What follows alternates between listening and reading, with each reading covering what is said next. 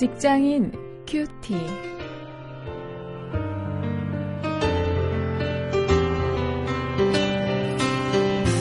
여러분 안녕하십니까? 5월 18일 오늘 출애굽기 20장 12절부터 17절 말씀을 가지고 인간 관계라는 주제로 내 이웃을 사랑하라 이런 제목으로 함께 말씀을 묵상하시겠습니다.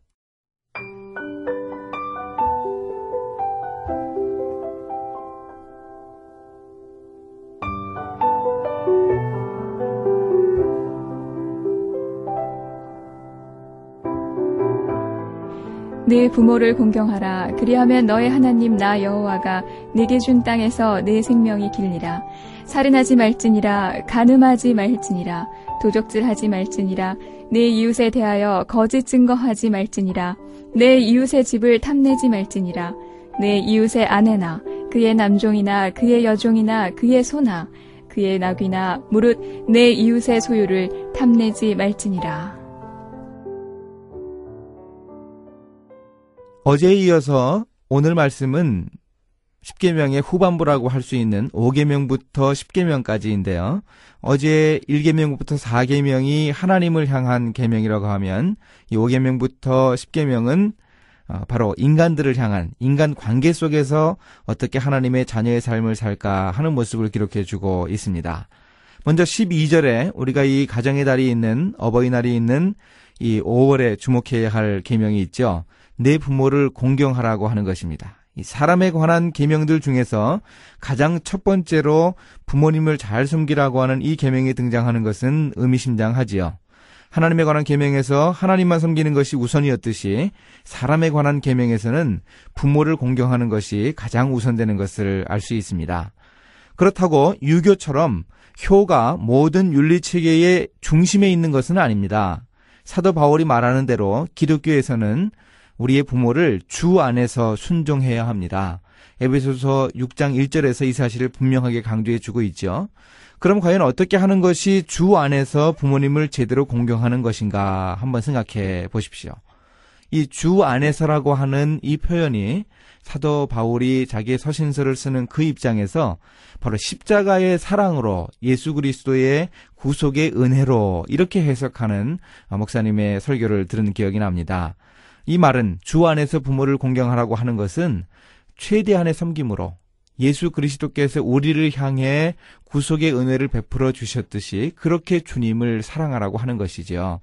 어, 이런 부모님 사랑을 우리가 이 5계명을 통해서 다시 한번 확인해 볼 수 있기를 원합니다. 이제 13절부터 16절까지에는 6계명부터 9계명까지가 차례로 나오고 있는데요. 먼저 6계명에서는 사람의 생명을 존중할 것을 살인하지 말 것을 이야기하고 있습니다. 오늘 우리 일터에서도 혹시 우리의 일이 이 사람을 죽이게 되는 그런 일일 수 있죠. 어, 공해 물질을 배출하는 그런 회사가 그것을 제대로 처리하지 않고 보낼 때 그것을 우리가 제재할 수 있어야 하죠. 어, 내 회사가 저지르는 잘못이라고 해서 그냥 방치해 둔다면 알고도 방치해 둔다면 그것은 바로 6계명을 범하는 것일 수 있을 것입니다. 또 가늠하지 말라고 7계명에서 분명하게 이야기합니다. 그래서 가정의 신성함을 유지하라고 합니다.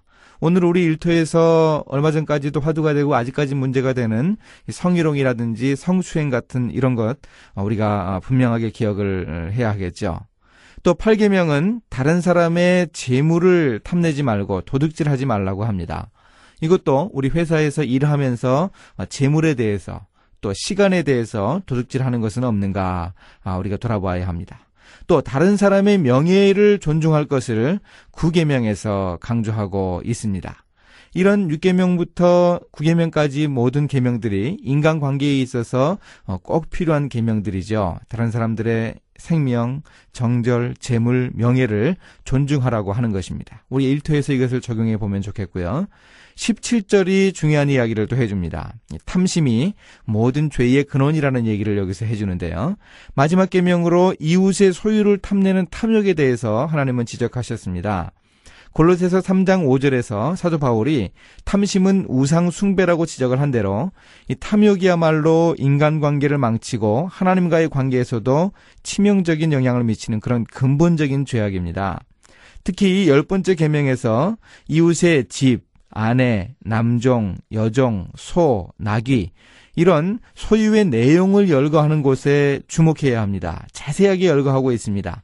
그만큼 탐심이 사람 사이의 관계에서 아주 심각한 죄의 근원인 것을 어, 보여주고 있습니다. 이 십계명의 말씀들을 보면서 우리의 이웃을 사랑하기 위해서 과연 무엇을 해야 할까 한번 오늘 생각해 보는 하루가 되기를 바랍니다. 이제 말씀을 실천하십니다.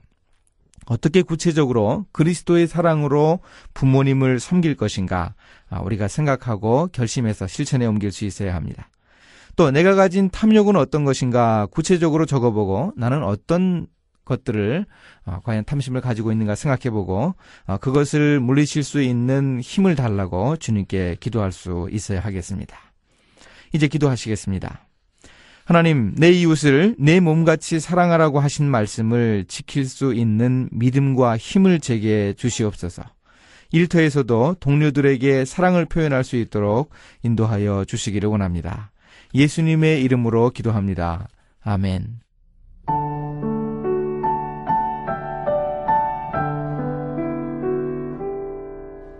테레사 수녀는 유고슬라비아 사람으로 아무것도 가진 것 없는 연약한 여인에 불과했습니다. 그러나 그녀는 세계적으로 문제가 많은 도시로 알려진 인도의 캘커타에 가서 죽어가는 사람들과 함께 살았죠. 마침내 그녀는 노벨 평화상을 받았습니다.